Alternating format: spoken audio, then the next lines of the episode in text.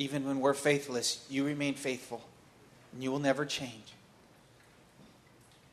But Lord, we just give and give unto you, saying, Here you go. We worship you now. We ask God that you would give us as a church wisdom with these funds, Lord. You'd use them for your glory. For your name, God, men and women would be encouraged and saved. Lord, we ask you would bless the other churches in our community in this time and today. Encourage the saints in Carp, Lord. Build up your church for your glory. Thank you for this time to worship you, God. You are worthy. We pray in the beautiful name of Jesus Christ. Amen. Amen. Amen. Well, good morning. Welcome to those of you who are here for the first time. Glad you could be with us. Just have one announcement for you guys. You guys get this flyer when you got in the door? You guys got that? Cool. Listen, this is our beloved uh, Pastor Tim Chaddick of Reality Los Angeles. And uh, yeah, amen. He, there he is. Um, he's got an amazing class starting this week. Um, there's all the info, all the info's on your card, but listen, very, very, very, very important, okay? You must RSVP by tonight if you're wanting childcare. By tonight, go online and RSVP saying, Yes, I will want childcare. If you don't RSVP and you come with your kids, there probably won't be anybody there, okay? Okay. so, for real though, please RSVP. Okay, guys, it's going to be an awesome class, and uh, excited to see what the Lord is going to do. And uh, that's about it for announcements. Welcome, Pastor Britt. The others up.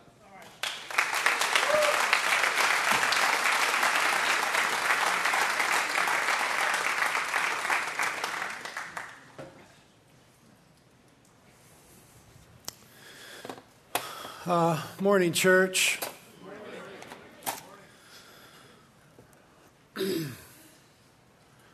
uh, today's going to be a little bit difficult. I've got some bad news to share. Um, that's why the, the CARP campus elders are up here. Uh, this is being shared at all three campuses. So this is some some family business that we need to take care of, and uh, it's brand new news. It just happened last night. So many of you deserve to hear some other way and and sooner, but there just was no other way, and there was no sooner. But because of your depth of relationship, I wish many of you could have heard a different way. If you're visiting here this morning, you're gonna you're gonna very much see what the church is about. The church is full of sin and failure and forgiveness and restoration. And uh, that's the gospel of Jesus Christ that we have sinned greatly and that we have been forgiven because Jesus paid the price for our sins on the cross. And we are restored to relationship with God the Father and with one another through the cross. And that's what the church is about. And you'll see a little bit of your visiting today from another church, what our church functions like. Yesterday afternoon, let me just pray first. Lord, that you would give me grace and strength.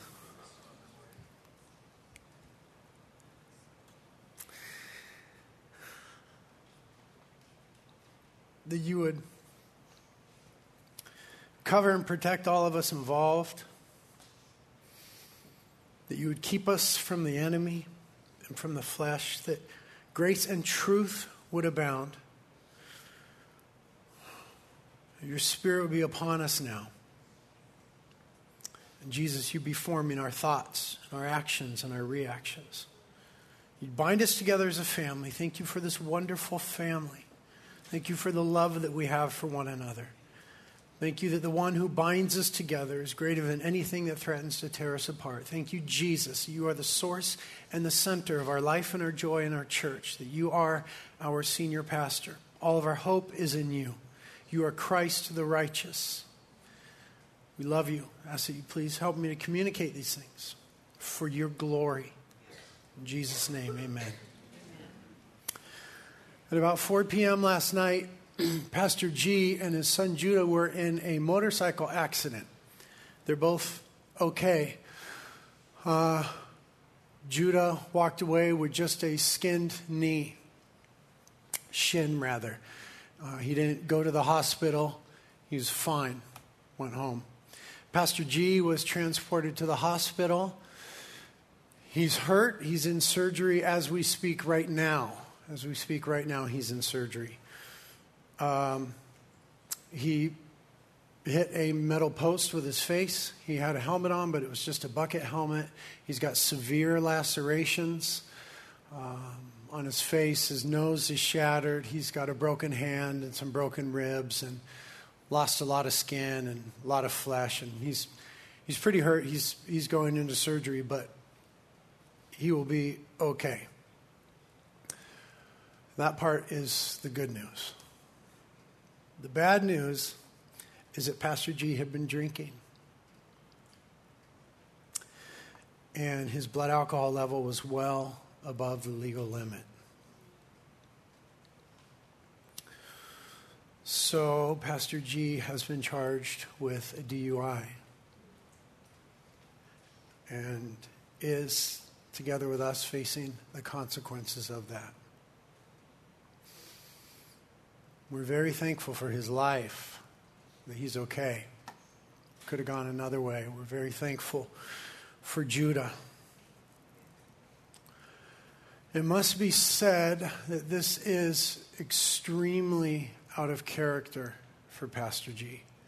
This is not a pattern in his life. This is not something he does.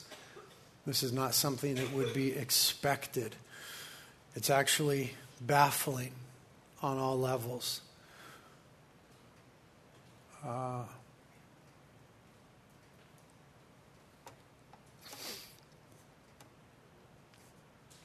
for many of us, Pastor G is the best man we know. He's the best dad I've ever seen.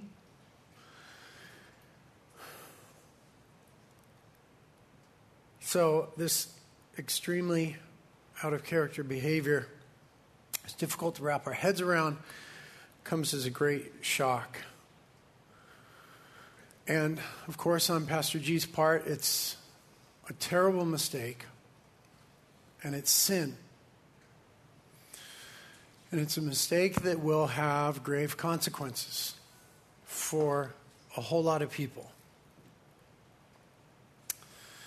And Pastor G and his family need to know that we love them and that we are with them. And this is a moment for us to be a family as a church. That's what Christ called us to be. By the blood of Jesus, we're family. The blood of Christ is thicker than any other blood relationship. And a family sticks with one another. And a family loves each other at the lowest times. And a family lets love cover a multitude of sins. And a family cares deeply and carries one another's burdens. We need to be a family during this time. There's going to be difficult days ahead for us as a family. There is, on lots of level, levels. So many of us have been ministered to so deeply by Pastor G. Nobody's ever been used by God in my life.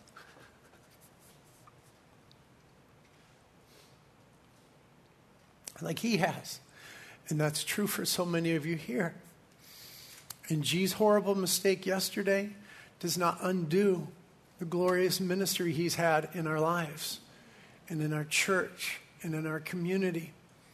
It doesn't falsify any of the ways that He's ministered to you in the past, that He's cared for you and carried your burdens and our burdens.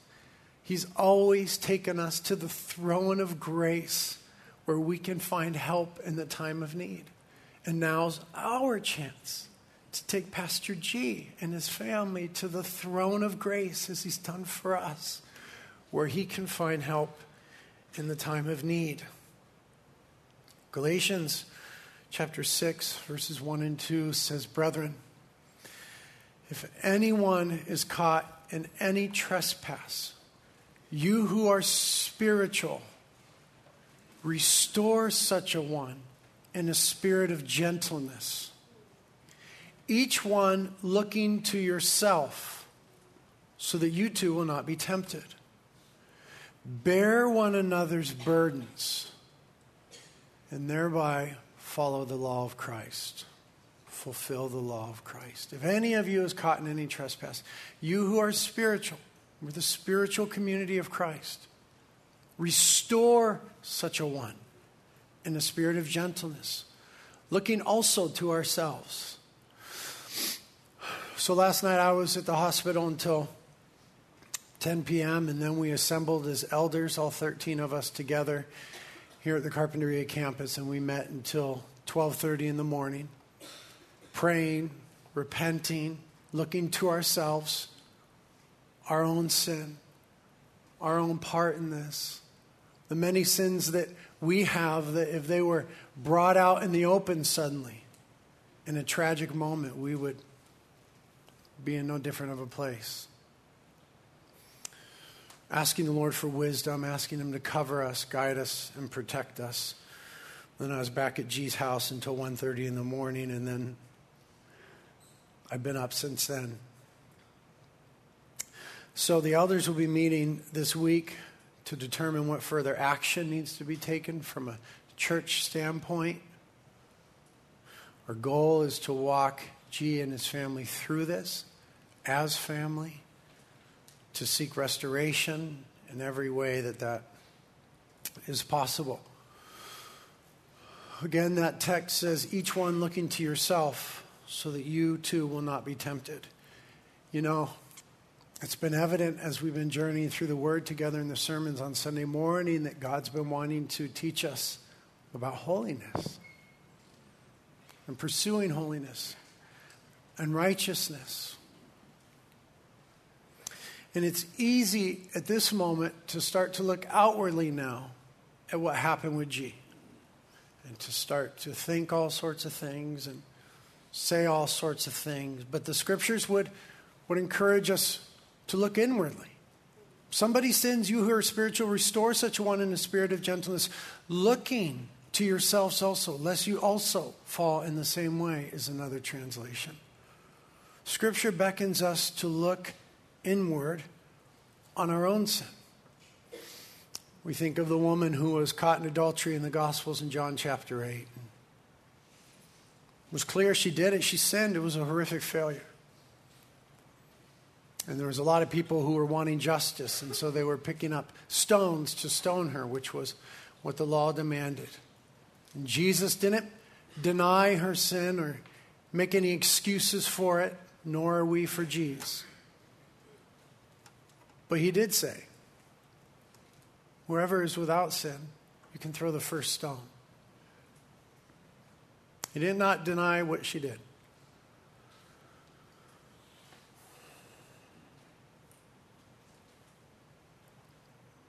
But this is where all this stuff we've been talking about the gospel of Jesus Christ and sin and righteousness and the consequences of them and grace and mercy all become real. And we all fail in many ways, James says. We all sin in many ways. And I, I have sin in my life that if it were exposed somehow through some accident, I would, I would be horribly ashamed that you all knew. And you have sin in your lives. But if the things of our hearts were exposed before one another, we'd be having this conversation about one another. Just happened that sin yesterday has become apparent and has grave consequences. And it's public, so we're dealing with it publicly. But sin and failure is what we do as Christians. There's no Christianity without sin. And grace is what we are stewards of. We're called to be stewards of God's grace toward one another. We're called to extend the same grace that we've been shown by Christ, the same mercy, the same forgiveness. And we must know as a church that what the enemy would want is to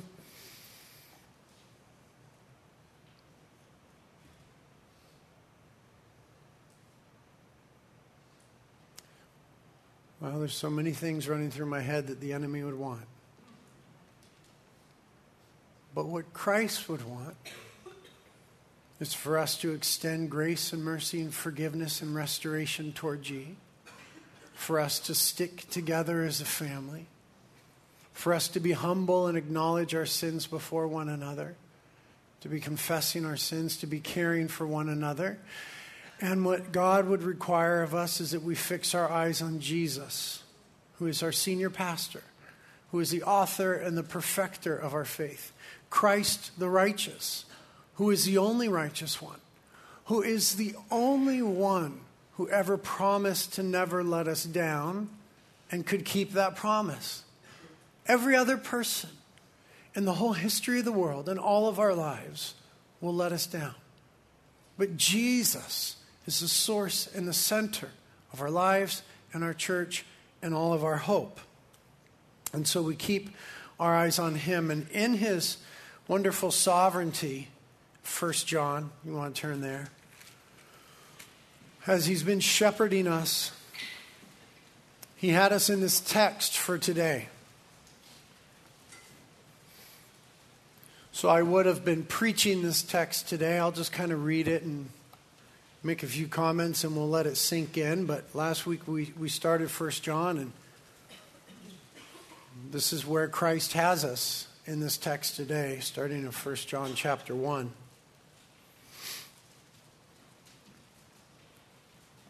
starting in verse 5. It says, And this is a message we have heard from him, referring to Jesus, and announced to you that God is light, and in him there is no darkness at all. If we say that we have fellowship with him and yet walk in the darkness, we lie and do not practice the truth. But if we walk in the light, as he himself is in the light, we have fellowship with one another.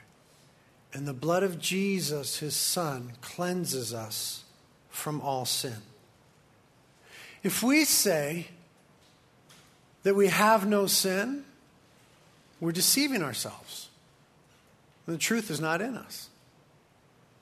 But if we confess our sins, he is faithful and righteous to forgive us our sins and to cleanse us from all unrighteousness. If we say that we have not sinned, we make him a liar, and his word is not in us. Chapter 2, verse 1 My little children, I'm writing these things to you that you may not sin. But if anyone sins, we have an advocate with the Father Jesus Christ the righteous. And he himself is a propitiation for our sins. Not only ours only, but for those of the whole world.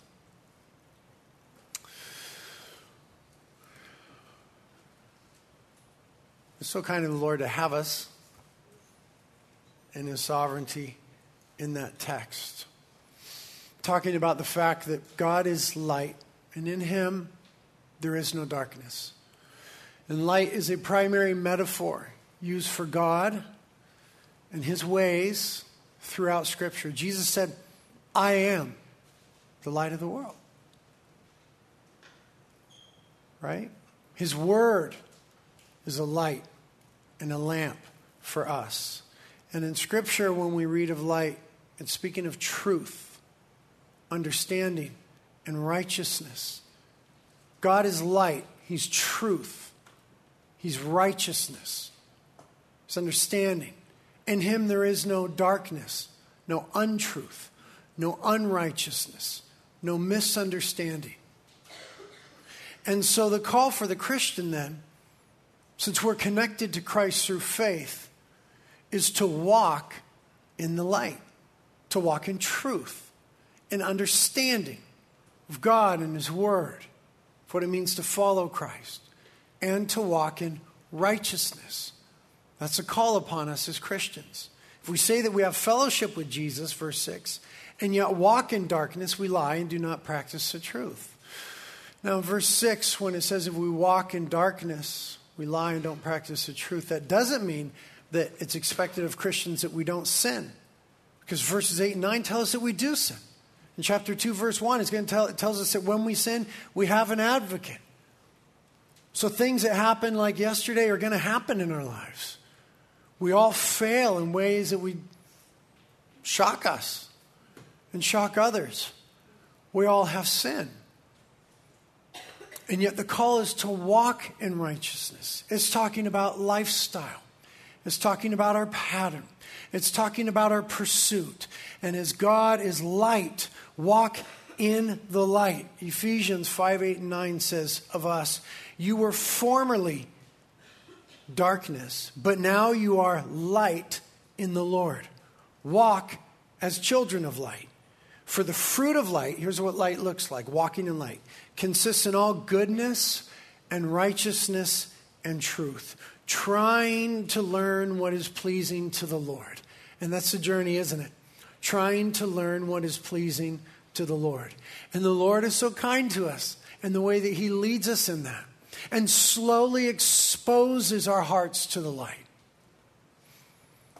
And the more we draw near to Jesus, the more light there is, the more understanding, the more truth, the righteousness, the more we see our own darkness, the more we're convicted of these things, the more clear we are on our own unrighteousness. The light exposes our hearts, it exposes our motives, it exposes our actions. That's why there's certain things that we want in the dark. That's why there's certain things that we keep in the dark places of our heart. In John chapter 1, John talks about Jesus coming as the light of the world. And it says, But men hated the light because their deeds were evil. The light of Christ exposes us. And so, the hope is in verse 7 but if we, if we walk in the light, as he himself is in the light, we have fellowship with one another, speaking us and God. And the blood of Jesus, his son, cleanses us from all sin. So, the process of walking is a Christian life, and it's the pursuit of understanding of God and his ways, the truth of God, and it's the pursuit of righteousness as God is righteous. We're to walk in that. But the blood of Jesus, his son, cleanses us from all sin. In this walk, we will stumble in many ways. And the key is to recognize that, to not deny that. Verse 8 If we say that we have no sin, we're deceiving ourselves, and the truth is not in us.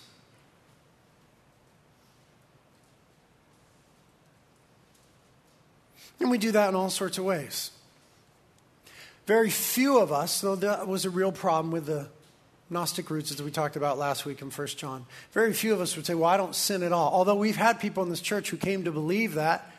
I, I don't sin at all. I have total sanctification. And they left the church because they realized we don't. So if you do, it's going to be tough. But most of us don't think that. But here's how we deny that we have sin we say, well, my sin isn't like their sin. His sin is worse than my sin. I would never do that thing. And yet, does God look upon your gossip any differently than he looks upon her adultery? Are the lies that I've told this week any worse in God's eyes than what happened yesterday? We wouldn't usually say, Oh, I have no sin. It's a foolish person that says that. But we often say, Well, my sin isn't like that. But all sin requires the blood of Jesus for atonement. Now, some sin have greater, has greater consequences. We get that. But all sin requires the blood of Jesus for forgiveness. And so instead of saying we have no sin, the glorious hope is given to us in verse 9. If we confess our sins, he is faithful and righteous to forgive us our sins and cleanse us of all unrighteousness. And there's the two opportunities to deny that we have sin or to confess that we have sin. And here we are. We're found out that as Christians we have sin. And so often people look at the church and they say, well, they're hypocrites. And they say that because we deny our sin. That's not the call of Scripture. Scripture is not to hide our sin or to deny our sin or to cover our sin or to lie about our sin. The call of Scripture is to confess our sin. And Scripture says if we deny our sin, we're deceiving ourselves. The truth is not in us. We've broken fellowship with God. But if we confess our sin, He is faithful and just. That means according to the cross of Jesus Christ. Jesus judiciously poured out all of his blood for the forgiveness of our sins. And so the Father, wonderfully in his own sovereignty, is obligated when we confess our sins to forgive us our sins. He's just to do that because Jesus paid the just penalty, the full price for our sins. The word in the Greek is homologeo. It means to say the same thing, confess. To say the same thing. Homo, same. Legeo, speak. To speak forth the same thing about ourselves that God sees. That's what it means to confess. It's not as though we're surprising God with our sin. God's not surprised this moment. He's not surprised in our darkest moments. But to confess is to say the same thing about ourselves that God says that we have sin. And the Holy Spirit convicts us of sin. And the more we draw near to Christ, who is light, the more the light exposes our own darkness. And the protocol for the Christian is to say, You're right about that. The light is right. There's darkness here. I say the same thing about myself, God, that you're saying that there's sin and there's failure. So I confess it. And it's not a trite prayer of, oh God, if I've done anything to offend you, please forgive me. It's a precise prayer of God, I have sinned in this way.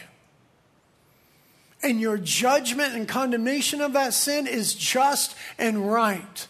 Thank you for Jesus, who paid the full price for that sin I just committed. And when we do that, He is faithful and just to forgive us that sin and cleanse us of all unrighteousness.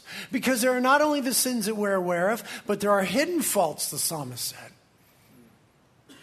For every sin we confess, there's multitudinous ones that we're unaware of. But as we come to God with a contrite spirit, He's faithful to forgive and to cleanse repeatedly. Now, when we come to faith in Jesus Christ, we are forgiven once and for all in a judicial sense. Our sins are covered once and for all. But this is talking about real family relationships. It's talking about us as children and God as a father. When we're walking in darkness, we break fellowship with Him. That's why it says, but if we walk in the light, we have fellowship with Him. We're just pulling away from the light when we're heading into darkness. So to confess our sins is to agree, wow, I'm heading into darkness in this area, and to head toward the light and have that restoration of fellowship. And the reason why sometimes we feel distant from God is because we feel dirtied by our own sin. But the joy for the Christian is that He cleanses us. He cleanses us of that so that we can draw near with confidence to the throne of grace. The goal of the cross is that we might enjoy forgiveness. He wants to deliver us from self condemnation and the condemnation of the enemy and the condemnation of the others. The blood of Jesus is too precious for us not to enjoy forgiveness. But enjoying forgiveness it doesn't mean that we go on sinning. He says in chapter 2, verse 1 My little children, I'm writing these things to you so that you may not sin. Walk in the light. I'm writing you to encourage you to walk in righteousness and truth and understanding. But if anyone sins, there it is. I'm writing to you so that you will not sin. Okay, here's my goal not to sin. But when you sin, we have an advocate with the Father, Jesus Christ, the righteous. John uses the same word here about Jesus that Jesus used about the Holy Spirit, parakletos in the Greek, the helper, the advocate, the one who comes alongside, the one who carries us in these times. I'm writing these things to you so that you might not sin. Pursue righteousness and holiness. But when you sin, you have someone who is for you. You have someone who is always for you who will never leave you or forsake you. Advocate with the Father. An advocate, one who pleads our case before the Father according to the blood that he shed. Jesus Christ, the righteousness, who has become our righteousness. And it says in verse 2 that he himself is a propitiation for our sins. That word propitiation is just a big word. It means a sacrifice that satisfies the just demands of God. God demands justice for sin. In all of our sin, God is always the most offended party. All sin is sin against God. All debt is debt against God. But Jesus is a propitiation for our sins, the sacrifice that satisfied the righteous judgment and wrath and requirement of God on our behalf. Not only for us, but for the whole world. That doesn't mean universalism, that just anybody is saved because Jesus died on the cross. Jesus said, Broad is the way that leads to destruction, narrow is the way that leads to life. It means that there is more than enough forgiveness in the blood of Jesus Christ for anybody and everybody that would come to him.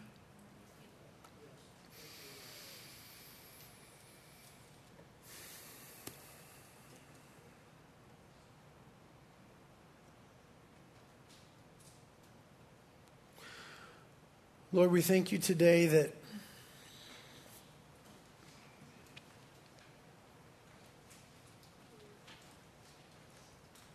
you're faithful and just to forgive us and cleanse us. We thank you, Jesus, that you are our advocate. Lord, we're so thankful that you're our advocate with the Father, that you've paid the price for our sins.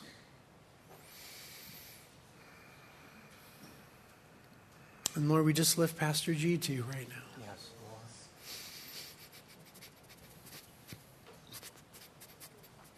We love that man. Yes. We love that man, and he loves us. And we pray abundant grace and mercy on him. Yes. Abundant grace and mercy. And all whom you would give grace to say it, we say together, that we forgive our brother. Yes. We're also thankful that it's not one of our big mistakes that are on display today, for I have so many.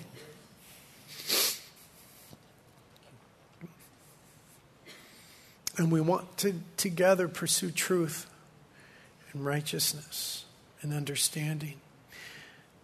So we pray for our church that you would cover us and protect us, that love would abound. You're calling us to love one another. Help us to do that, Lord. We pray for our community. Gosh, Lord, thank you that you will protect your name in our community. Jesus, it's always your name that we want to be famous and exalted. Yes, we don't care about the name of reality, we don't care about our personal names, but the name of Jesus. Yes, Lord. Jesus Christ be exalted. Thank you, Lord. Thank you, Lord, that you are the Prince of Peace. Just want to thank you for sparing G and Judah's lives. We want to thank you that you are always faithful to April, Natalie, Michaela, Mercy, Judah, and G. That we together ask you would cover them with your peace. Lord, we pray for our brother that in this time, God, that he would delight himself in you and you alone. Lord, though his mind, though April's mind and the kids' minds may be going many places, that supernaturally, Holy Spirit, they would land at you, Christ Jesus. We believe, Lord, who you are to be the faithful one, to be our chief shepherd. Lord, we would ask again for us here to search us, Holy Spirit. Try us. Examine our hearts, Lord. See if there are any hurtful way in us and lead us in the way everlasting, God.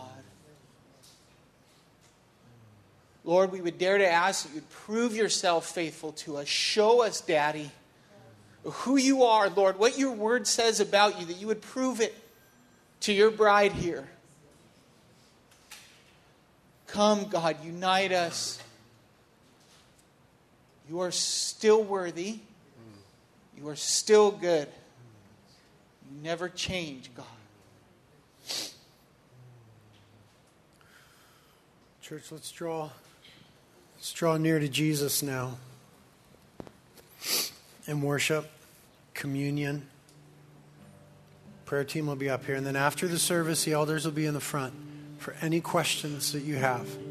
Anything you want to talk about, we'll be here to talk to you.